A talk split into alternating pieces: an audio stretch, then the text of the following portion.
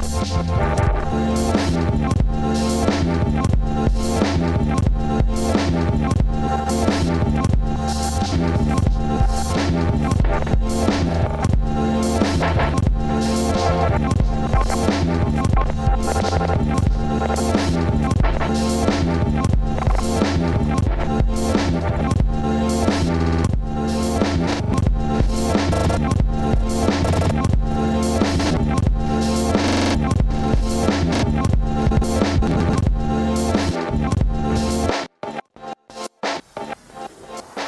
tutti e bentrovati a Quiet Please, il podcast che vi racconta il grande slam.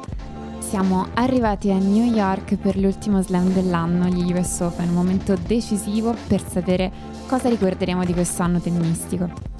Oggi è martedì 31, sta finendo anche agosto e in questa puntata vedremo cosa è successo negli ultimi tornei estivi e che cosa sta per succedere a Flushing Meadows. Oggi sono in campo tutti i 10 italiani del tabellone maschile, che sono tutti nella parte alta, mentre ieri hanno esordito i giocatori della parte bassa, comprese le tre italiane presenti per il singolare femminile. Vedremo chi c'è, chi non c'è e daremo un'occhiata anche a che cosa si dice dalle parti del tennis ultimamente. Quiet Please è un podcast di fenomeno prodotto in collaborazione con Spreaker, qui al microfono Tiziana Scalabrin e Emanuele Atturo che vi ringraziano per essere all'ascolto. Ciao Tiziana, sì, ringraziamo molto il podcast che vi racconta il grande slam, stavolta forse letteralmente. Il grande slam di una persona. Tu preferisci definirlo grande slam o calendar slam? Grande slam è più bello. Sì, sono, sono abbastanza d'accordo e... mm, Tu non ami molto la stagione americana, o sbaglio? No, invece succedono sempre delle cose molto emozionanti. È, è sempre un bel momento. Un po' le viviamo, secondo me, in maniera particolarmente sentita perché sai che sta per finire. E, e quindi si avvicina la parte di anno senza tornei di tennis e quindi tutto sembra valere molto di più.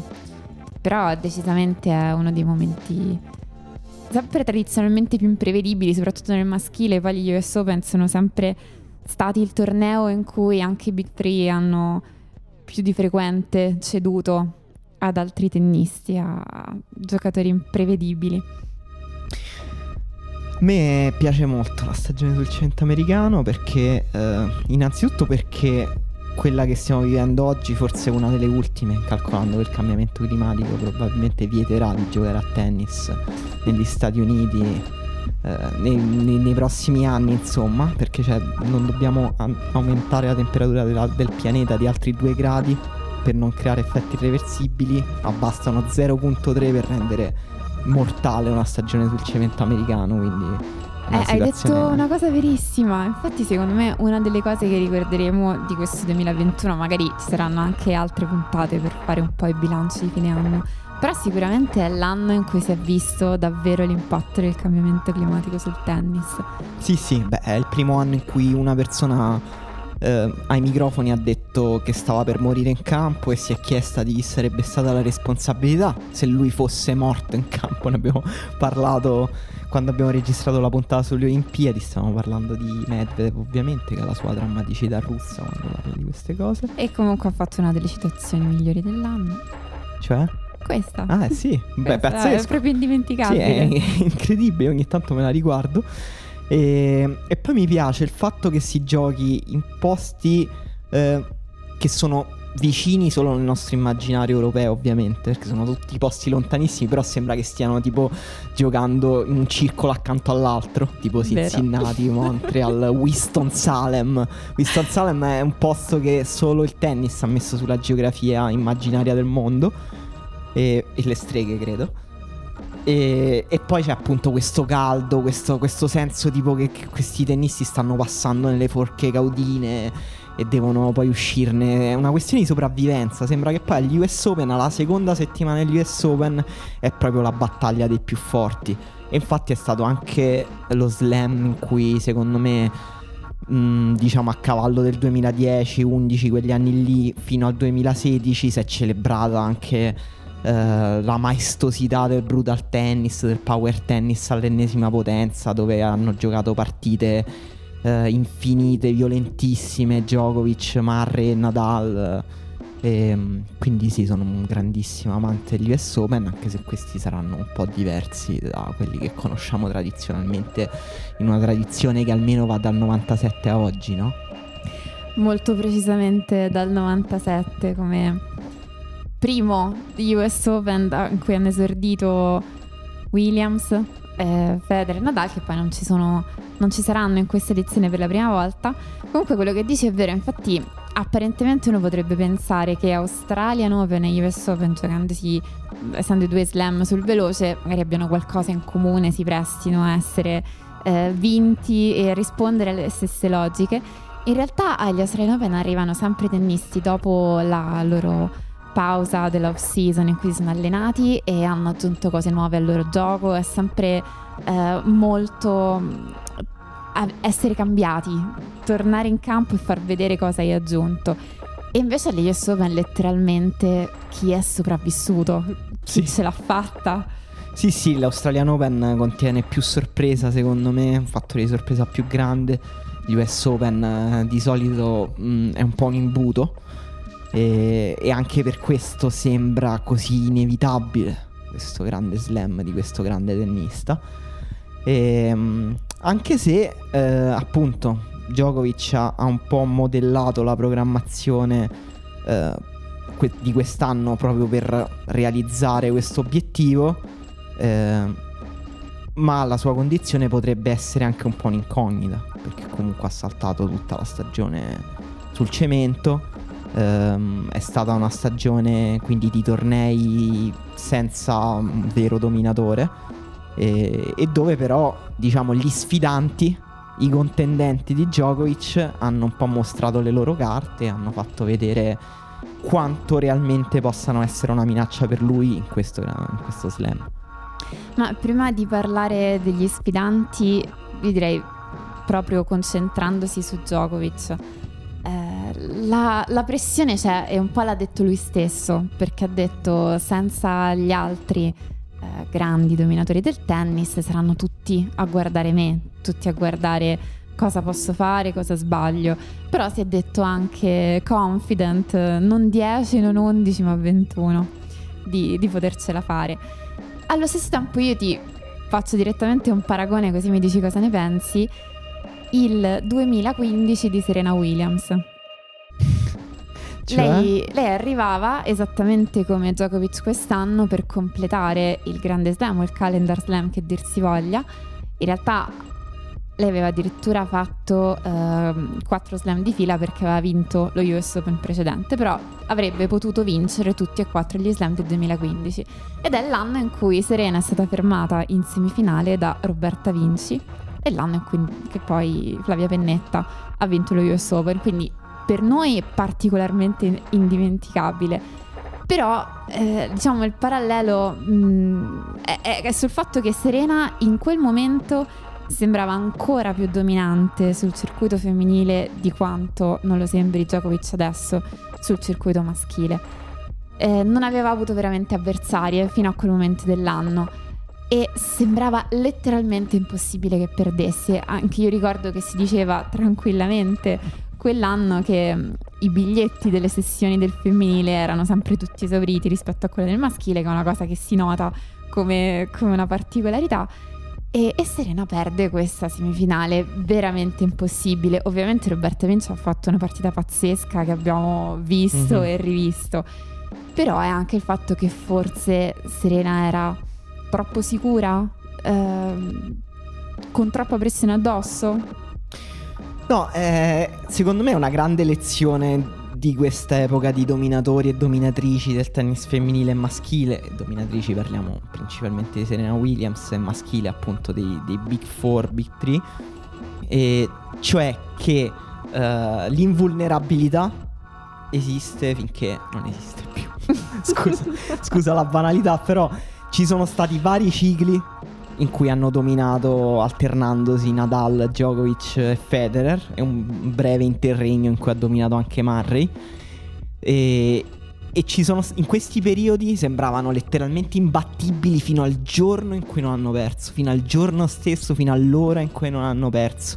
Djokovic in particolare secondo me è, è quello che dà più l'impressione della, dell'invincibilità quando è proprio al top e allo stesso modo della fragilità assoluta quando invece non, non è in condizione fisica, mentale, tennistica. Eh, Djokovic quando, quando, si spegne è proprio tipo uno sgonfiamento di, di una psiche, cioè sembra proprio un'assenza, un vuoto in campo. E, e, l'abbiamo visto varie volte in realtà, e anche in momenti totalmente imprevisti. Io ricordo per esempio anche il 2016, US Open 2016 con Djokovic che nel 2016 vive l'anno migliore della sua carriera insieme al 2011 e secondo me questo 2020, 21 e anche 19 non sono a livello. E il 2016 sembra veramente invincibile. E arriva in finale eh, incontra Vavrinka e Vavrinka alla giornata del pazzo gli dà 3-7-0 tirando tutto quello che aveva nelle mani e un altro crollo molto spettacolare l'abbiamo visto poche settimane fa mo- fino al momento in cui Djokovic non ha perso il secondo set, Djokovic sembrava imbattibile per i prossimi vent'anni. E poi ha perso. E ha Vero. perso contro un avversario non a caso. Anche quando ha riperso dopo con Carregno Busta, in realtà fino a che la partita non è finita, sembrava assolutamente probabile che lui comunque rimontasse. Perché questo è Djokovic. Sì, sì, sì. E, ehm, quindi, quindi, vediamo, questa suona come una grandissima gufata, ma mm, insomma non lo è. Eh, ma una via di mezzo. Intanto questa sensazione di invulnerabilità e di assoluto dominio che arriva, e questa potrebbe essere una, un'indicazione interessante sul tennis contemporaneo, come eh, quest'anno Djokovic nel 2015 Serena ha 34 anni, che non è esattamente quello che uno si aspetta. E, e che effettivamente forse ci dovrebbe spingere a farci delle domande su in che modo cambia il tennis e in che modo cambia il concetto di legacy nel tennis. Quello che accennavi tu, che questo sarà il primo US Open senza dei giocatori che sono lì a fare la storia degli slam da più della vita di una persona, perché effettivamente molti dei giocatori in tabellone non erano nati nel 1997. Coco Goff, ad esempio, ha detto che lei praticamente da quando ha memoria ogni anno va a vedere le sorelle Williams agli US Open, acquista i biglietti e va a vederle. Questa sarà la prima volta che non ci sono. Eh, sì, ehm, ma credo anche per noi, cioè per me e te. Cioè, mm, comunque stiamo parlando del 97, quindi siamo... Decisamente. Eh, Sembra un po' che la pandemia alla fine abbia dato veramente un colpo di scure pazzesco a queste carriere che sembravano interminabili e che sono state, state rese eh, interminabili eh, per esempio per stavo a dire per esempio, no? Cioè per l'esempio di qualcuno, nel senso che la longevità di Serena e la longevità di Federer, secondo me, hanno fatto un po' da apripista per la longevità di tutti gli altri.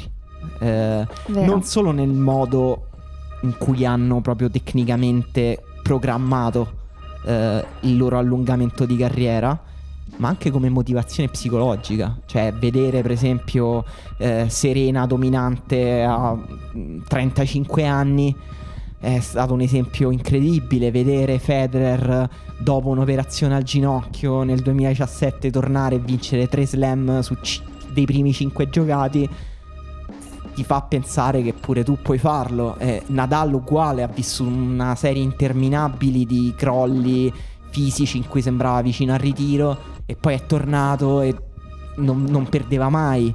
Eh, e allo stesso modo io non penso che senza i ritorni di Federer Nadal, per esempio, adesso potrebbe permettersi di dire voglio ancora giocare a tennis, sento ancora di poter vincere, di giocare grandi partite, perché il suo ginocchio è veramente distrutto. E ugualmente Djokovic è trainato in avanti da questa fame di, di successo da loro. E quindi siamo in un infinito trip tra queste persone che... Eh, forse però la pandemia ha un po' accelerato i processi e stiamo uscendo da questo sequestro. No, è verissimo ed effettivamente è soltanto proprio il concetto di invincibilità o invulnerabilità che sembra fuori posto nel, nello stabilire chi è un campione di tennis. E un'altra persona che sa benissimo in questo discorso è Andy Murray, che ieri ha quasi, quasi eliminato Tsitsipas, ovvero uno dei giocatori eh, più in forma, candidati ad arrivare in fondo a questo torneo, al primo turno in una partita di più di 4 ore che fortunatamente si è riuscita a vedere anche con i nostri orari perché era, iniziava verso le 20, 20 e 30, è stata veramente una grandiosa partita per aprire questo torneo. Bellissima, una bellissima partita in cui abbiamo visto Murray un po' nella versione Murray che abbiamo imparato a conoscere ultimamente, cioè una persona pazza che, che, che, ogni tanto uh, ti chiedi da fuori che cosa sta facendo. Perché con un'anca di metallo a 34 anni, con una carriera dai tecnicamente finita, sta lì a lottare dopo aver aggiustato il suo tennis intorno non ad alcuni limiti fisici, ma proprio a uno stravolgimento del suo corpo. E stiamo lì a dire chi te lo fa fare, però ieri abbiamo visto pure un, una versione un po' vintage di Murray, non solo per il suo spirito battagliero, che quello c'è sempre, però abbiamo visto anche dei grandi colpi, delle letture strategiche incredibili, le sue difese in back di rovescio, per esempio, i lob che fa lui, quegli attacchi che fa sempre con i tempi giusti, è stato davvero esaltante a tratti. Abbiamo vissuto una di quelle esperienze che regala il tennis contemporaneo che ti fa vivere una specie di viaggio nel tempo. Ti sembra di star vivendo un'allucinazione per cui sei al tennis di 5-6 anni prima. E, È stata veramente una bella partita e mi ha ricordato un po' il fatto, tu prima richiamavi il, il ritorno di Federer di qualche anno fa e si era visto come lui si era adattato cambiando essenzialmente i tempi del gioco, cercando di stare più vicino al rimbalzo, perdere meno campo, accorciare gli scambi ed effettivamente Mari ha fatto delle cose molto simili perché è tornato con un servizio probabilmente più preciso. È vero eh, rispetto a...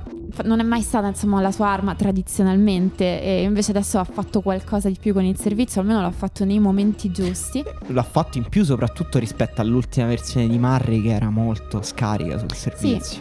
Sì, sì. E poi l'ultima cosa secondo me ha anche cambiato l'atteggiamento in campo mm, perché Murray è sempre stata una persona a cui piaceva molto lamentarsi recriminare per uh, le divinità avverse sì, che gli impedivano di vincere le partite. Molto con se stesso comunque, cioè una persona comunque shakespeariana, un personaggio un po' incline all'autocommiserazione, all'autodistruzione. Sì, sì, moltissimo. Sai, non mi ricordo chi dice il mondo si divide in sadici e masochisti, no? Federer e Djokovic sono sadici chiaramente, Nadal e Murray sono masochisti. Ma il masochismo Nadal un po' riesce a sublimarlo, questo spirito che ha lui. Murray se lo butta tutto addosso. Infatti sono i due che sudano di più tra, tra i quattro. non so cosa voglio dire questa volta. Chi, chi suda di più? Nadal e... Nadal e Murray. Sai chi ha detto che suda troppo? Cioè che ha detto sudo più delle altre persone. Ho un problema grande. Ho un sospetto, chi l'ha detto? L'ha detto Zizipas. Eh, immaginavo. che, che effettivamente eh, qualcuno ha scritto su Twitter un po' di tempo fa, ma Zizipas scende in campo con le magliette già sudate dalla fabbrica. e sembrava una cosa un po' di vanità, capito? Che si suda un po', si bagna la maglietta prima di entrare sì, così. Sì, sì, perché il, ce lo ricordiamo. Si vede, sta ce bello ricordiamo, in vista. Eh, la Roland Garros che cosa ha fatto. Però certo. effettivamente lui dice sudo troppo. e, e questa, questo aspetto del sudore, diciamo, è stato un po' decisivo in questo scontro psicologico con Murray. Però dice sempre le cose con questo egocentrismo. Ad altri sembra uno che suda poco. Murray ieri hai notato, non lo so. Sembravano essere usciti dalla piscina. No, questo comunque scusa, so, so, Mari- non voglio portare questo podcast che era entrato con premesse alte nel garbage time però questo aspetto della questa dicotomia tra eh, sudore e asciuttezza dei tennisti è una cosa che mi, mi, mi fa pensare ultimamente, cioè mi ha fatto pensare in queste Anche settimane. Anche interessa questo tema, approfondiamolo. Perché in queste settimane ho fatto caso a, proprio perché fa molto caldo negli Stati Uniti, si suda molto E ho visto un, un uso smodato degli asciugamani. Eh, è sempre stato così probabilmente, ma ci, ci sono questi tennisti, te ne cito uno, Yannick Sinner, che sembrano ossessionati dall'essere asciutti in ogni pertugio del proprio corpo. Sinner Tra un punto tanto. e l'altro, sempre con l'asciugamano, e, e sembra che si stiano asciugando, ma non eh, la fronte, si, asciugano come se fossero appena usciti dalla doccia. Asciugano il manico della racchetta, asciugano tutto, e si asciugano le spalle. Tra un punto e l'altro hai sudato la spalla? Non lo È, so. è molto piacevole asciugarsi le spalle se sei seduto. non lo so. Io, io lo trovo confortante. Allora, una volta non c'entra nulla con questa cosa che hai detto, però lo devo dire, ho cercato su Google perché alcune persone sudano di più e altre sudano di meno. E purtroppo la risposta in realtà non mi ha fatto esattamente piacere.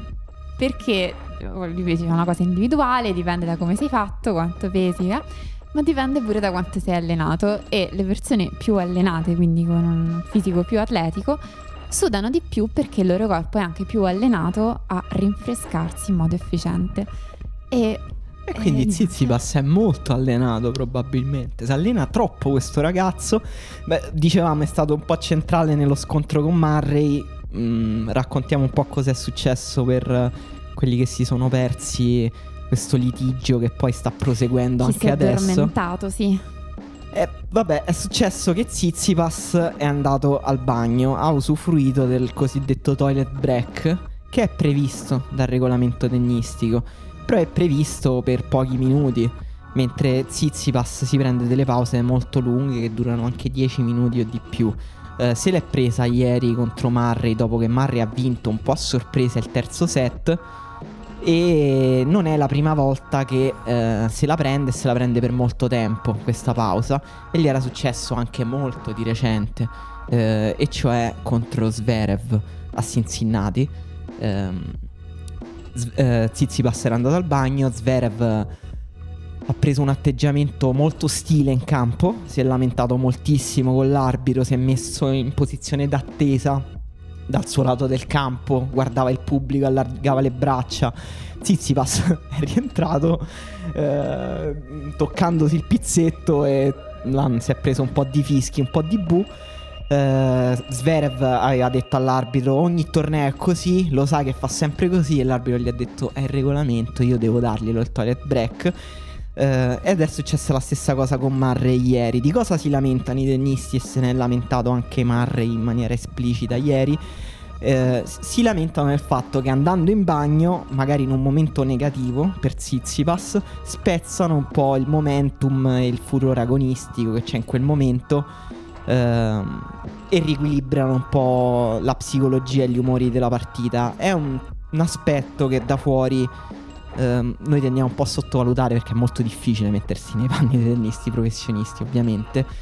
Però effettivamente è cruciale e dovremmo aver imparato, eh, soprattutto da Wimbledon, che è un torneo tradizionalmente costruito sulle pause, in cui le pause per pioggia sono- fanno parte proprio della struttura delle partite.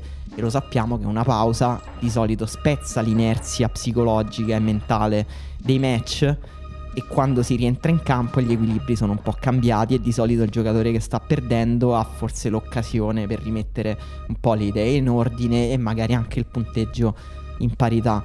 Murray si è lamentato tantissimo e mm, ha fatto ha fatto anche un tweet eh, molto velenoso, a parte se ne è lamentato ai microfoni eh, dopo la partita, ha detto cose molto pesanti, ha detto mm, è un ragazzino, eh, è un grande giocatore, ma eh, ho perso completamente il rispetto per lui.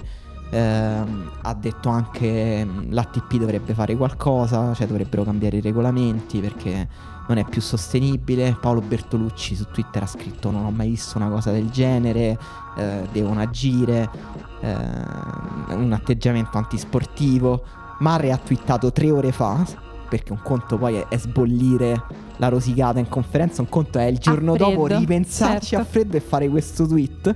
Fatto del giorno, eh, ci è voluto di più a Zizipas andare al bagno che a Jeff Bezos a volare nello spazio. Interessante. Allora, Murray si sta sicuramente trasformando in una interessante versione dello scozzese di mezza età che vedremo tra qualche anno. e, e si vede adesso come utilizza Twitter. Io lo trovo molto molto divertente, forse mi sta molto più simpatico ora di quando non aveva, non so, 25 anni. E, e, mi ha fatto ridere anche come Kyrgios, che per il resto è completamente ostile a tutto il resto del mondo del tennis, ma quando gli toccano Murray subito lì ha commentato ovunque per far notare quanto fosse stato scorretto Zizipas. Eh, lui è proprio team Murray, team Federer. Gli copre sempre là. le spalle qualsiasi cosa accada. no, quello che dice è vero, è, è abbastanza parte della narrativa del tennis andare a identificare il momento eh, di cosa è successo in una partita prima della pausa e dopo la pausa, perché è chiaro che spezza, lo sa bene anche chi corre, e io lo dico solo per sentito dire naturalmente, che insomma se stai correndo e qualcuno ti interrompe per chiederti che ore sono perché c'è un semaforo rosso, è un problema ritrovare il ritmo, quindi con la concentrazione del gioco tutto questo è all'ennesima potenza. Però, eh, e qui tirerò fuori il mio lato polemico, è una cosa che occasionalmente capita a tutti, anche, anche Djokovic va in bagno, c'era stata la polemica con, con Ostapenko, con con i medical mm-hmm. timeout, eccetera, ma quanto vorrei sentire tutto questo fastidio nei confronti di Sverev. quanto vorrei sentire esattamente queste cose, quello che dice Bertolucci, non è possibile, bisogna cambiare i regolamenti e semplicemente notare quanto questa cosa è fastidiosa, proprio come è fastidioso relazionarsi con un giocatore che adotta certi comportamenti, io lo vorrei sentire su Sverev. Ti riferisci a qualcosa in particolare? Mi riferisco al fatto che, mm, come era stato annunciato, è uscita la seconda parte della storia di Olga Sharipova. E era stato detto che sarebbe uscita poco prima degli US Open, infatti l'ATP si è tenuta informata sulla data d'uscita e ha fatto uscire una review della loro safeguarding policy che dice che insomma vogliamo che siano tutti al sicuro. Però anche in questo caso non è stato nominato nessun caso specifico e soprattutto nel pezzo che ha pubblicato Ben Rothenberg su Slate chiaramente si dice che nessuno ha contattato Olga per fare delle indagini. E quindi di che cosa si siano occupati esattamente mi risulta molto poco chiaro da capire. Forse sembra, serve un recap delle puntate precedenti per chi si è perso questa storia, perché effettivamente in Italia non è che se ne sia parlato moltissimo, direi che se ne è parlato più o meno zero zero, intendo zero, proprio zero. E, ehm, vabbè, il primo articolo di Ben Rodenberg, che è questo giornalista del New York Times, è uscito a novembre su uh, Racket Magazine ed è un'intervista, inchiesta a Olga Sharipova, uh, ex compagna di Alexander Zverev, in cui Sharipova racconta di violenze domestiche subite da Zverev e violenze domestiche intendiamo violenze psicologiche, ma anche percosse fisiche, eh, subite da Sverev durante degli eventi ATP. Ehm, era stato un articolo ehm, molto discusso per alcune cose. Ehm, per il fatto, per esempio, che Sharipova ha deciso di non denunciare Sverev con motivazioni non vuole avere, non vuole che lui abbia ripercussioni sulla sua carriera. Motivazioni un po' generiche, cioè che io ho trovato generiche. Motivazioni personali, lei diceva essenzialmente io sono, mi interessa andare avanti nella mia vita, mi interessa la possibilità di dire la verità perché altre persone possono trovarsi in questa situazione e magari sapere che è possibile liberarsi di questa cosa che ti perseguita può essere un esempio incoraggiante, però non ho interesse a perseguire una causa legale.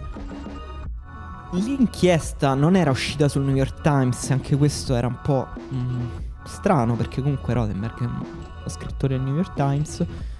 Passano diversi mesi e mm, esce la scorsa settimana la seconda parte di questa inchiesta non esce più uh, su Racket Magazine, che è un bellissimo magazine, però è comunque un magazine indipendente. Esce su una rivista che è appunto Slate, che è uh, molto più influente. Uh, è comunque una rivista di Microsoft, di Bill Gates. E, um, però anche stavolta non esce sul New York Times. eh, Rothenberg spiega che sono passati molti mesi dalla prima inchiesta per ragioni personali sue.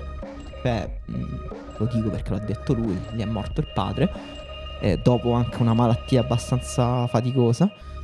E il nuovo articolo, inchiesta, intervista eh, di Rothenberg eh, è molto più accurato secondo me, molto più circostanziato, molto più fitto di informazioni anche rispetto al precedente. Anche perché dentro ci sono documenti dal valore giornalistico indiscutibile, eh, cioè screenshot di conversazioni tra Zverev ehm, e una persona molto vicina a Sharipova, eh, foto eh, dei danni fisici, dei presunti danni fisici che presuntamente diciamo Zverev avrebbe inflitto eh, a Olga Sharipova. E anche una ricostruzione del, um, uh, di una lite molto feroce che c'è stata, se non sbaglio, a Shanghai, forse.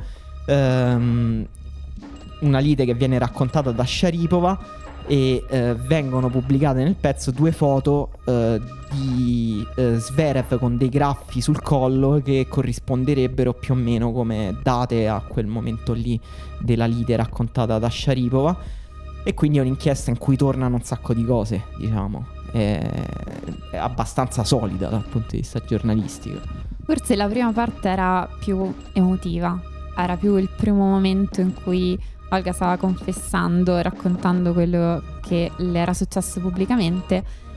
E invece in questo caso Dratenberg ha fatto un lavoro, diciamo, anche di contorno, di arrivare a capire cosa è successo perché non c'è stato un intervento eh, nel mondo del tennis. Infatti io tra l'altro ho fatto una riflessione a seguito di, di questo articolo eh, legata anche al fatto che, che è quello che mi colpisce di più del perché non se ne parli.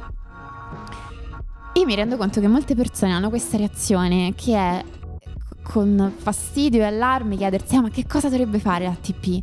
Cioè, tipo, che, che volete da me? Che cosa volete da noi? Eh, reagire in questo modo, che se ne occupi un tribunale, se non è intervenuto un tribunale, se non ci si rivolge al governo, quale governo? Ok. Ehm, effettivamente la domanda, partiamo da questa domanda di base, che cosa ci aspettiamo che faccia l'ATP? Mm, dal momento in cui Olga Sharipova ha deciso di non denunciare Zverev, il fatto che io stessa stia portando avanti questo argomento e se ne dovrebbe parlare, non è perché Zverev dovrebbe essere arrestato, condannato, dovrebbe essere punito e, e scontare a tutti i costi una pena soltanto perché è grave questa cosa che è stata detta, perché effettivamente quello corrisponde a un processo legale. Quello è l'esito di un processo legale. È stato osservato nell'articolo anche giustamente. Zverev è tedesco, Olga è russa. I fatti tra di loro sono avvenuti a Ginevra, New York, Shanghai è molto difficile identificare quale tribunale dovrebbe intervenire proprio se. Questo, questo è un punto centrale secondo me, perché quella è la natura del, del, um, dell'ATP, cioè la natura del circuito tennistico, il fatto esatto. di non uh, far parte di una giurisdizione nazionale precisa. Esatto, l'ATP ha però una sua giurisdizione proprio sul tour, cioè sui tempi e gli spazi che fanno parte dei tornei di tennis. E l'ATP comunque ha, non è, appunto non è che ha le prigioni dell'ATP e noi vogliamo mettere Zverev nella prigione dell'ATP. Nessuno dice neanche che dovrebbe essere sospeso, nonostante per alcune violazioni del codice di tennis sia, sospe- sia prevista la sospensione. Ma eh, ATP in primo luogo ha un sito internet, canali su tutti i social, ha dei podcast, ha dei video. Eh, che, che, senso ha continuare a parlare di Zverev come se fosse un fantastico campione senza nessuna ombra? Questa è la cosa che veramente mi disturba. Cioè, tu ne fai una questione di comunicazione di come viene venduta l'immagine di Zverev dall'ATP? Questa, secondo me, è la cosa più grave. Il, come se avessero paura di gettare un'ombra che comunque siamo molto molto lontani perché in questi casi è, è un'obiezione validissima dire che non si può fare il processo mediatico a una persona prima che certe responsabilità siano state accettate è giustissimo ma non c'è stato nessun processo mediatico cioè non è che per prevenire questa cosa ogni volta che si solleva il dubbio o l'argomento bisogna autocensurarsi per il dubbio di poter fare torto a qualcuno. Qualcuno ne ha parlato. Per esempio Marre ne ha parlato. Cioè non ha parlato esplicitamente di questa cosa, però in relazione a questo episodio, pur non parlando lui esplicitamente di questo episodio, ha detto l'ATP dovrebbe dotarsi di una policy, di un regolamento interno, che è quello ehm, che hanno anche leghe, appunto Rodenberg, non è un caso che tutta questa inchiesta sia nata da un giornalista americano, in un contesto dello sport americano in cui la dimensione politica è molto più forte, in cui eh, e Rodenberg pone questi esempi, MLB, eh, NFL e NBA hanno tutte e tre eh, delle policy sulla violenza domestica e, che, e l'NFL che notoriamente una lega ultra conservatrice, ha una storia anche di um, penalità commissionate ai propri tesserati. E l'ATP, eh, effettivamente quello che dice Rodenberg, eh, il fatto che l'ATP sia un circuito itinerante, eh, che quindi non è legato come l'NBA o l'NFL a un singolo paese, dovrebbe rendere ancora più necessaria eh, una policy sulla violenza domestica que- quello secondo me è un po' un nodo, un nodo, interessante che secondo me alla fine si scioglierà. Cioè, Questo... anche, anche, perché poi, figurati, cioè, nel senso qui sono tutti a favore finché non eh, riguarda loro in prima persona. Eh, e quindi Sverev può dire al contempo è tutto falso e al contempo sì, deve, l'ATP deve dotarsi di una policy sulla esatto. violenza domestica, che è quello che ha detto sostanzialmente in senso generico gli ha fatto molto comodo, infatti la cosa che non abbiamo detto è che per tutta risposta, mentre Olga Sharipov non voleva denunciare Sverev, Sverev ha denunciato Rothenberg e Sharipova per... E Slate anche. Per false accuse. E quindi effettivamente un caso ci sarà. E devo dire, forse Forse questa cosa gli si ritorcerà contro ancora di più tutto quello che è successo fino adesso, non lo so. Comunque in realtà quello che dici tu è vero e, e è un'ottima ragione per dire che il tennis dovrebbe essere ancora più attento a tutelare chi vive nel mondo del tennis, perché chi vive nel mondo del tennis rischia di essere poco tutelato dalle giurisdizioni nazionali. Però non è una, un'obiezione in questo caso specifico, perché c'è l'esempio di Basilashvili mm-hmm. che è stato tranquillamente arrestato, rilasciato su cauzione perché lì la cosa c'è stata, cioè un caso molto più esplicito di violenza domestica. Qui ugualmente non è stato nominato una sola volta, non è mai stata sollevata questa questione. E secondo me questa cosa è estremamente grave. E ehm, chi vuole, diciamo, minimizzare questa questione, tutta questa storia, eh, una cosa che indica è il tempismo con cui è uscita questa inchiesta, e cioè a ridosso degli US Open. Qualsiasi momento sarebbe eh, stata la stessa cosa. E di un torneo in cui Zverev è forse il secondo favorito dopo, dopo Djokovic. E, e, vedremo se questa cosa, indipendentemente da come andrà, gli diciamo, porterà delle nubi intorno, magari dei dubbi, delle incertezze. Eh, non si sa. E... Vedremo. E non so, ehm, abbiamo come dire, dobbiamo scalare le marce emotive di questo podcast. Non, come si fa a passare dalla, dalla, quinta alla seconda adesso? Beh, abbiamo, eh. va bene, lo, lo faccio io. Eh, Zverev in realtà non era affatto turbato fino a domenica scorsa perché ha vinto il Master di Cincinnati. Facendo un torneo in cui proprio non, non c'era dubbio che vincesse contro chiunque. La finale è stata terribile, ha battuto in finale Andriy Rublev, eh, coetanei, amici e tutto quanto. Eh, la partita era angosciante da vedere perché Rublev ha fatto 8 punti in tutto sul servizio di Zverev, di cui 4 erano doppi falli. Quindi Zverev, eh, Rublev è riuscito in totale a fare punto 4 volte quando Zverev stava servendo, che è una cosa disturbante da vedere. Tra l'altro un, un ottimo Rublev. Eh, Rublev che aveva battuto Medvedev in semifinale e che aveva commentato la sua vittoria dicendo ti devono dare tipo una laurea una volta che batti Medvedev. È come dire final- finalmente ho il mio diploma. Eh esatto. E mm, in realtà eh, c'è stato, scusa se torno su Zizipas, però mi interessa molto perché Zizipas perché, eh, Perché proprio era per lì, era anche per semifinale ricol- con Zverev. Sì, per ricollegarci un po' pure a queste questioni su good guys, bad guys. eh, Zverev è una persona poi tendenzialmente amata nel circuito, cioè è un po' un amicone.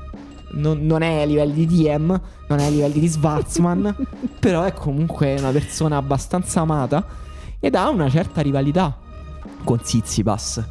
Invece Zizipas è abbastanza odiato, si può, si può dire, si può dire, può dire questa, questa cosa. Cioè è, è uno che sta sul pazzo tutti, eh. Ma io, io da questo sono partita, cioè che vorrei che fosse il contrario. Poi ok, sì, lo so, è vero. Scusa, scusa, ritorno un attimo sulla questione del toilet break perché una cosa che non abbiamo menzionato, ma invito tutti a, a fa- a recuperare il video di Sverev che aspetta in campo con l'inquadratura che si alterna tra Sverev che allarga le braccia e eh, Apostolos Zizipas, il padre di Zizipas che scrive al telefono e diciamo eh, a livello drammaturgico noi siamo portati a pensare che stesse scrivendo al figlio però quella partita lì in realtà Zizipas poi ha detto eh, io ho bisogno di essere asciutto alla fine. Ogni set quindi sudo troppo sudo più delle altre persone devo andare lì e cambiarmi. Mi devono permettere deve- il regolamento non deve cambiare eh, non, non permettendo i toilet break ma autorizzando toilet break alla fine di ogni set così io posso andarmi a cambiare alla fine di ogni set perché ne ho bisogno ed ha un modo super egocentrico di essere antipatico che a me lo fa Sì, stare esatto, simpatico alla fine esatto, è, è egocentrismo puro.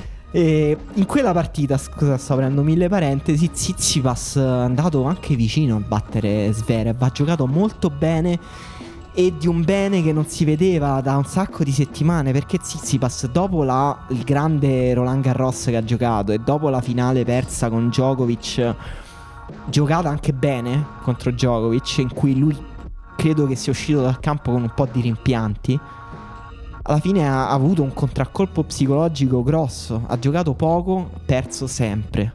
Ehm, perché poi le due cose nel tennis coincidono, cioè se, se perdi giochi poco. Ehm, ha, ha perso un sacco di primi turni. eh, e poi a Cincinnati appunto ha giocato un grande torneo, è andato molto vicino a, a battere Zizipas, ha perso al tie break del terzo set, ma in una partita in cui è stato molto vicino anche a vincere. Sì, in quella partita aveva mm, quasi un doppio break di vantaggio nel terzo set. Eh sì. E è vero quello che dici, anche se io ero portata a pensare che fosse più facile per Tsitsipas esprimersi veramente ad alti livelli su terra rossa e che quindi questo calo fosse più che dovuto alla fiducia anche al cambio di superficie, che magari è dove trova degli avversari più a suo agio di lui. E questo potrebbe essere confermato insomma, anche da- dal risultato di questa partita. Effettivamente forse era più verosimile trovare Zverev, Rublev, Medvedev nella parte finale del torneo che non Tsitsipas, però conferma che invece è un giocatore in crescita in generale. Sì, sì, sul- su- sta giocando bene anche sul cemento, cioè ha potenzialità anche sul cemento. Il problema mentale però rimane perché poi alla fine quella partita l'ha persa e cominciano un po' a essere troppe le partite che Zizipas perde facendo più punti dell'avversario, sprecando palle break, sprecando match point. Cominciano a essere veramente tante e, e anche alla fine ieri con, con Murray sembrava veramente troppo fragile psicologicamente, sembrava troppo, subire troppo il carisma di Murray in alcuni momenti della partita. In realtà all'inizio sembrava essere un giocatore terrorizzato dall'idea di essere perdere con un vecchio. No- non ce la poteva fare al fatto ho davanti un giocatore anziano e sto perdendo, cioè sembrava più frustrato da questo concetto. E, e invece Murray era lì con lo spirito del ho battuto Federer, figurati se ho, se ho paura di te adesso. esatto. E mm, questo solo perché volevo, mi interessava fare un discorso un po' generale su Tsitsipas perché secondo me è un momento un po' delicato della sua carriera e- ed è un momento anche delicato del suo torneo perché dopo essere uscito da questa maratona di 5 ore al secondo turno avrà davanti il golden boy del tennis mondiale, cioè Carlos Alcaraz, che viene da una settimana molto positiva in cui è arrivato, ha fatto semifinale a Winston-Salem, ha perso contro Khmer. E mm, secondo te ha, ha speranza di battere Zizipas o è troppo presto? 3 su 5 uno slam? Perché poi ha vinto anche partite grosse, secondo me, a Salem. Sì, perché ha battuto. Popirin, ha battuto Fuxovic, che è un giocatore tostissimo. No, è stato davvero imprez- impressionante. Alcaraz a Winston Salem, anche perché anche lui era uno che sembrava, mh, anche per il paragone fatto con il giovane Nadal, una terra rossa. E invece il suo cemento è spaventoso. È veramente, veramente impressionante. Anche perché lui è 2003, Sì, però... mm, è diciamo que- avantissimo. Sì, questa è la cosa veramente che lo accomuna secondo me a Nadal, cioè la, la- la La fisicità sì. esplosa a 18 anni, ehm, ha delle braccia incredibili, cioè fisicamente è un tennista super formato e anche rispetto appunto a Sinner, a Musetti che sono talentuosissimi, però si vede che Sinner e Musetti non, non sono ancora pronti fisicamente, in particolare Musetti, però anche Sinner è proprio un tennista che nelle partite lunghe a un certo punto sembra che gli manchi il respiro certo, proprio. Sì, sì, è vero. Anche se il, il fatto di non aver partecipato alle Olimpiadi ed essersi preso del tempo per lavorare, secondo me fa vedere che c'è stato qualche miglioramento dal punto di vista fisico. Mm, Ovviamente graduale, però secondo me sì. E infatti adesso dobbiamo fare un salto indietro di due settimane perché abbiamo due titoli spaventosamente belli di cui parlare. Sinner ha vinto il suo primo ATP 500 a Washington e ovviamente era assente dalle Olimpiadi, cosa che sconterà per tutto il resto della vita. E ancora adesso continua a twittare, eh, a condividere delle storie, complimenti a tutti gli atleti italiani, anche delle Paralimpiadi che vincono delle medaglie, per mostrare il suo supporto ed è una cosa dolcissima. E- però è stato ad allenarsi, torna ad Atlanta e ad Atlanta viene eliminato al primo turno in singolare. Però Da Christopher O'Connell, che Diciamo non è pure proprio la persona da cui vorresti perdere. Esatto. Ah, no, rispetto per O'Connell. con Comunque, tutto il rispetto, diciamo, certo. Poco più di 100 del mondo, 115. Una cosa del Però contemporaneamente vince il torneo di doppio in coppia con Opelka. E questa cosa di trarre fiducia giocando il doppio si dimostra un po' la, la ricetta segreta vincente del 2021 perché insomma nel femminile ha tirato fuori delle campionesse slam come Krejcikova e, e porta Sinner ad arrivare a Washington super in fiducia dove eh, batte quattro americani e vince il titolo. Anche lì era arrivato eh, fino alla semifinale con corda in doppio. Insieme a Corda, ehm, veramente dei doppi glamour quelli di Sinner comunque. sì, moltissimo. Ehm, chi ris- che cosa rispondi alle persone che dicono che è un titolo cartonato battendo dei cartonati? Ottenuto battendo dei Io non ho sentito nessuno che avesse il coraggio di dire questa cosa, forse non hanno avuto il coraggio di dirla in mia presenza. Allora, No, no, no, qualcuno ha sminuito un po', cioè adesso è esagerato, però qualcuno insomma un po' sminuito ha detto vabbè era un tabellone un po' fiacco quello a Washington. Vabbè, ragazzi, non siete mai contenti. Non vi meritate niente del tennis, proprio zero. Vi Sono meritate d'accordo. nulla. Comunque ha battuto degli avversari, appunto ha battuto Corda Sì, e in, sì, è quella. in due tie break, una partita molto bella. Corda era molto più in fiducia di Mm. Sinner in quel momento. Sì. Ha fatto dei tornei in cui sembrava lui il giocatore imbattibile che Mm. poteva avere il titolo. E poi ha battuto in finale in 3-7 Mackenzie McDonald, che non è un fenomeno, però mi piace tantissimo come gioca e stava molto in forma pure lui. Allora, la semifinale anche con Brooksby è stata una partita importante perché Brooksby era la rivelazione di quel torneo. Brooksby mi è sembrato veramente una sega. Cioè, non so Gioca come un dirlo tennis altrimenti. orrendo. Gioca un tennis veramente, veramente brutto. Però era oggettivamente la rivelazione di quel torneo. Faceva un gioco completamente diverso da quello di McDonald, che invece ha superato per miracolo in semifinale Nishikori, un po' diciamo assorbendo le sue migliori caratteristiche. E infatti è stato un problema per Sinner. Ma Sinner ha perso tipo 21 palle break non ha Sì, convertito. è stata un'agonia assurda. Io ho sofferto tantissimo, non, non riuscivo a dormire neanche dopo che la partita era finita per la rabbia. Però il fatto che sia rimasto in quella partita e sia rimasto nel senso con la convinzione che lui era il miglior giocatore in campo e c'era una soluzione per vincerla è stata una cosa meravigliosa. Poi abbiamo visto, eh, vabbè, Sinner poi ha avuto una serie di partite un po' sfortunate, cioè sfortunate bruttine, nel senso che ha perso poi a Montreal da Duckworth, ha perso a Cincinnati. Sì, a Toronto però erano tipo 24 ore dopo Toronto, che aveva vinto il titolo a Washington, quindi ci sta. Ha perso con Isner una partita qui Sì. Isner ha giocato benissimo, cioè ha giocato benissimo i punti importanti, ha giocato meglio di Sinner i punti importanti e purtroppo Isner quando serve bene eh, prima e seconda è comunque un giocatore ancora molto difficile E da ha anche affrontare. risposto molto bene in quella partita. Sposto bene, ma anche perché secondo me mm, Sinner deve ancora sistemare un po' il servizio. Eccoli i detrattori. Eh eccoli. sì, eccomi Le qua. solite polemiche. E, ve- e lo vedremo adesso questo Yannick Sinner, eh, questo alto adesino al confronto di primo turno come contro Max Parcell che ha già battuto agli, agli Australian Open del 2020 Sì.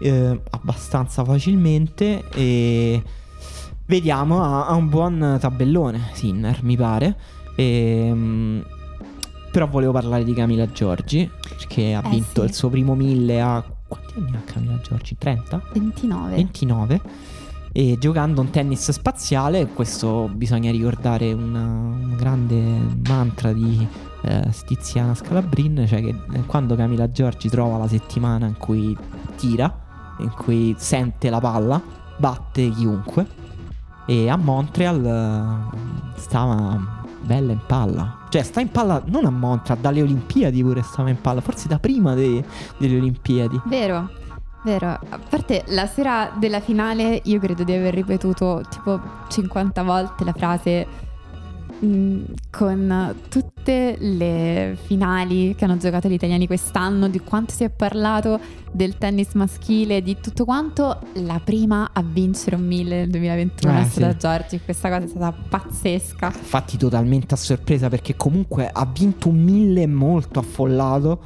e con un eh, tabellone pazzesco. Ha battuto Mertens, Podoroska, Vitova, Kogov, Pegula che era in formissima, infatti è l'unica che le ha strappato un set durante il Sì, torneo. e l'ha pure ribattuta la settimana dopo per vendicarsi. Eh sì, a Cincinnati. E poi in finale Plisko, eh, che è insomma più esperta di Giorgi a livello di finali sicuramente. Brisco va sfortunatissima quest'anno. ha giocato finali in cui non è riuscita a fare nulla. Veramente sfortunata, però con una continuità pazzesca. Cioè, trovarsi Mm. Senza titoli con una stagione così è abbastanza surreale. Comunque, Camila aveva fatto anche un torneo pazzesco a Eastbourne, che è forse uno dei suoi tornei preferiti, perché era quello che aveva vinto nel 2014. Lì si era ritirata in semifinale durante la partita con Contavit e non sembrava che ci fosse qualcosa, cioè quella partita la poteva vincere e si era sperato che fosse un ritiro preventivo per tutelarsi in vista di Wimbledon, ma non aveva funzionato.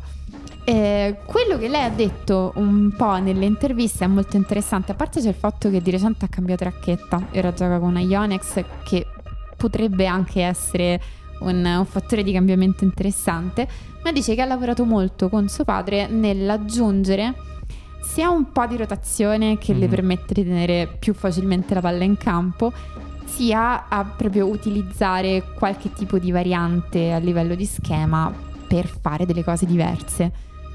Sì, lei era proprio una che aveva esplicitamente detto quando gli avevano chiesto qual è la tua tattica è tirare forte agli angoli, aveva detto. E, e lei è un po' di anni in realtà che sta lavorando su se stessa per raggiungere profondità e varietà al suo tennis. E... Late bloomer. E purtroppo l'abbiamo già salutata agli US Open, quindi questa è l'ultima volta che parliamo in questa edizione di Quiet Please di Camila Giorgi perché ha, pe- ha avuto un sorteggio che dire sfortunato è poco. Sì, il, pe- il peggiore che potesse capitare perché le è capitata Alep al primo turno che Come, come fa? Come, cioè, che- come fai a prendere Alep al primo turno? Eh, perché è stata fuori perché, perché si è operata e quindi era appena fuori dalle teste di serie. E vabbè, questa cosa non, non riesco a non dirla, cioè tipo neanche se mi dai i calci sotto al tavolo. Bellissimo primo turno, evidentemente Alep è abbonata a questa cosa di, di primi turni terribili, 2017 con Sharapova che rientrava ed è stata, penso, forse la più bella partita che ho visto nella mia vita. E, e perché Alep ha questa un po' sfortuna di essere sorteggiata contro degli avversari che vorresti trovare come minimo un po' più avanti nei tabelloni degli slam, eh, ma che tirano fuori il meglio di lei. A proposito dei primi turni, entriamo un po' dentro il tabellone, per esempio femminile, un sacco di partite si sono già giocate, anche belle, altre si devono giocare. Sabalenka ha vinto, ha vinto in 3 set. Sabalenka forse mia, mia giocatrice preferita. e, contro Stojanovic, partita normale, tranquilla, 2 set. Eh, cioè, primo set, Sabalenka in controllo, secondo set portata al tie break a forza da Stojanovic, Sabalenka un po' spenta, perde il tie break, terzo set 6-0. Esatto. La Vavrinka del tennis femminile. Stojanovic invece che aveva assorbito qualcosa dall'aver fatto il doppio misto con Djokovic a, alle Olimpiadi. E, e, vabbè, insomma, ci ha fatto vedere una bella partita. La partita del giorno di ieri è stata Stephens Keys. Ma come fanno a giocare Stephens e Kiss al primo turno? remake della finale 2017 di lusso. Cioè, non è che sono passati dieci anni, sono passati quattro anni di cui se ne sono girati tre. Sì, sì è vero. Eh, no, ma loro hanno questa cosa incredibile. Sono molto amiche, infatti, spesso giocano il doppio insieme. Di essere sorteggiate una contro l'altra negli slam. È successo tantissime volte la loro, insomma, relativamente giovane carriera. E... Eh, grande partita. E no, un'altra cosa che volevo dirti è che si gioca un altro primo turno che però eh, probabilmente noi commenteremo adesso e poi sarà già giocato, quindi non sappiamo come andrà, tra Saccari e Kostiuk. E so che Kostiuk è un po' una tua protégée. E... Sì, ce la fa o non ce la fa? Per la cosa che dicevi prima, secondo me è in difficoltà perché lei in questa stagione sul cemento ha fatto molta preparazione atletica e poche partite e, e invece Saccari ha giocato un po' di più, quindi anche a lei è capitato insomma, un sorteggio abbastanza sfortunato. E vabbè. Tutti sono alla ricerca di Ashley Barty, nel senso Ashley Barty possiamo considerarla la super favorita in semi-invincibile la Djokovic il tabellone femminile o è un po' troppo come... E poi momento... come, come, si fa a dire questa cosa cioè, io da fuori che non seguo magari troppo il tennis femminile, penso, cioè, Naomi Osaka nel tabellone perché Ashley Barty dovrebbe essere considerata strafavorita del torneo. In questo momento Barty ha un margine oggettivo sulle altre. Ha trovato proprio qualcosa a livello di tennis che, che le permette di trovare una soluzione in qualsiasi tipo di partita. E ha un... dominato Cincinnati. Ha do... Ma in una maniera... sì. non, non, so, non so proprio che dire. Sì, ha lasciato all'incirca men- meno di 30 game, diciamo, durante il torneo alle sue avversarie. Non ha perso un set. non ha perso un set, diciamo, irriduttivo. Eh, l'unica che l'ha... No, ha, ha giocato una, um, un tie break con Watson ai, 13, ai sedicesimi, cioè nel primo turno. E, e, poi ha fatto un 7-5 con Kerber in semifinale. Queste sono, diciamo, le note stonate del torneo di, Ker- tre, di Barty. Tre vincitrici slam, Azarenka, Kreshikova e Kerber. Mm, allora, altra cosa da dire, eh, giusto passando sul tabellone femminile, Kreshikova credo che sia la più grande rivelazione di questo anno e forse il più grande esploit che io ricordi in un singolo anno tennistico perché lei fino a meno di 12 mesi fa non aveva mai giocato una partita a livello WTA e adesso è tipo numero 8 o numero 9.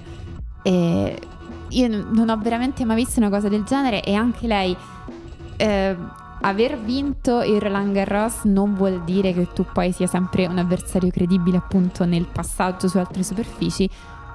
Da questo torneo di Cincinnati direi che invece è pericolosissima anche sul cemento, quindi veramente una, una rivelazione sconcertante. Quindi Kerber. mina vagante del tabellone. Assolutamente. Non troppo mina vagante perché, perché è testa di Comunque, serie. testa di serie numero 9 se non sbaglio. Sì. 8 addirittura. Però io mi aspetterei qualsiasi cosa da lei, effettivamente. E altre mine vaganti che puoi vedere nel tabellone? E- o, o comunque, come dire, candidate a dare fastidio a Barty, per esempio? O a Osaka? Allora, ci sono le giocatrici che sono migliorate di più quest'anno, che probabilmente potrebbero arrivare al- allo US Open con la voglia di dimostrare qualcosa di più. Ehm, ti dico sicuramente Badosa, eh, Jabeur e Coco Goff come tre che potremmo considerare delle mine vaganti, ma perché... Tutte e tre molto in forma. Esatto. Tutte e tre molto in forma. Badosa mm, viene da una stagione incredibile. Con Goff una crescita molto più progressiva, graduale. Però gli US Open eh, Sono il suo torneo. sono il suo torneo. E perché Naomi Osaka invece non è considerata favorita, o almeno al pari di Ashley Barty? Allora, sa che in realtà è probabilmente per qualità la miglior giocatrice sul veloce. Eh, ha, ha dei problemi essenzialmente di fiducia. E poi se vogliamo trovare una periodicità, lei ha fatto questa cosa di fare la doppietta, chiudere l'anno con lo US Open, aprirlo con gli Australian Open ad anni alterni. E quindi se continuerà con questo pattern dovrebbe saltare quest'anno e fare il prossimo. Però insomma... ok, quindi è la, la scaramanzia. No, in realtà induttivismo a caso su, su a cosa farà. Cincinnati ha inflitto l'ennesima sconfitta con Goff. Ma perché poi giocano sempre con Goff e non È Cioè c'è qualcosa di cosa. misterioso nei tabelloni E c'è femminili. una, una tensione emotiva nelle loro partite Pazzesca, incredibile. ma- Poi, poi no, mi sa che ha perso contro Jill Techman, svizzera, che poi ha fatto finale, eh, Sì. dove è stata demolita da, da Barty. E, mm, però, come dire, eh, vedremo. Il tempo stringe.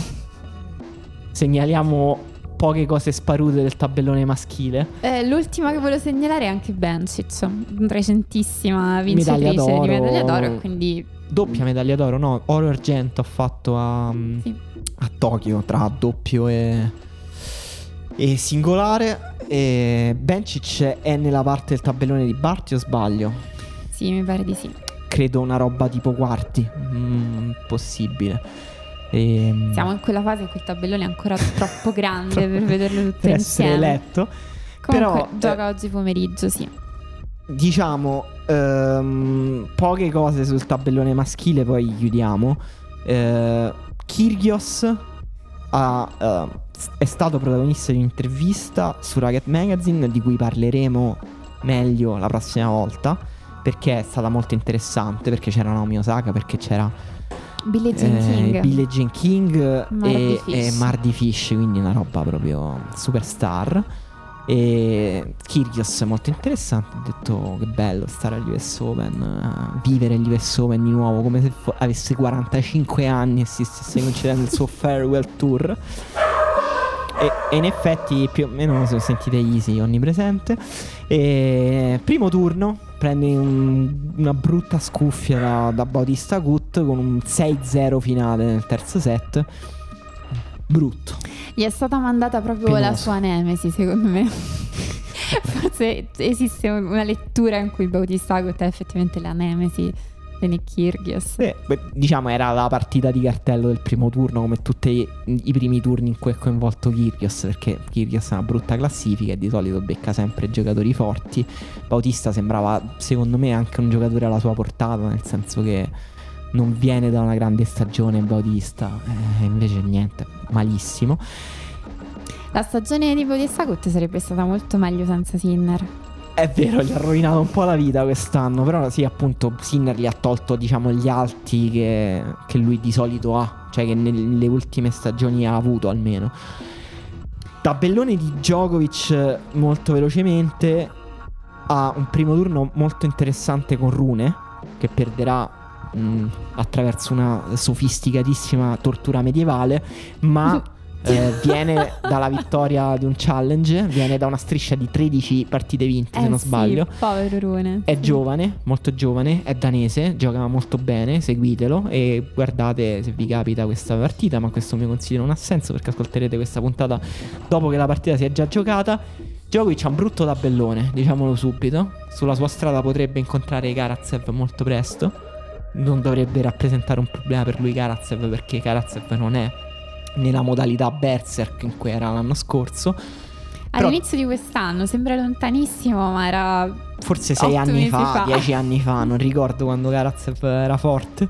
Sembrava forti, no, in realtà è ancora forte, cioè è comunque un giocatore solido, però insomma non è più a un livello che può dare fastidio trance. a Gio. Esatto. Poi però, se non sbaglio, se ho letto bene questo tabellone gigante dovrebbe avere Urkaz davanti a sé a un certo punto. Se non sbaglio, se, se- i miei occhi non mi ingannano.